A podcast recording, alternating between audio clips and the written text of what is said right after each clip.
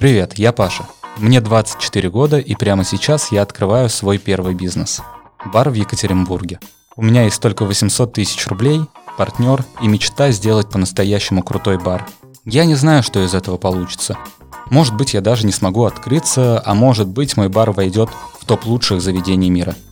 В любом случае, вы узнаете от меня все подводные камни настоящего бизнеса – я испытаю на себе все трудности и прелести собственного дела – я хочу рассказать вам свою историю. Чтобы не пропустить новые выпуски, подписывайтесь на подкаст «Без выходных» в Яндекс Музыке, Apple подкастах, Spotify, ВКонтакте и на всех подкаст-платформах.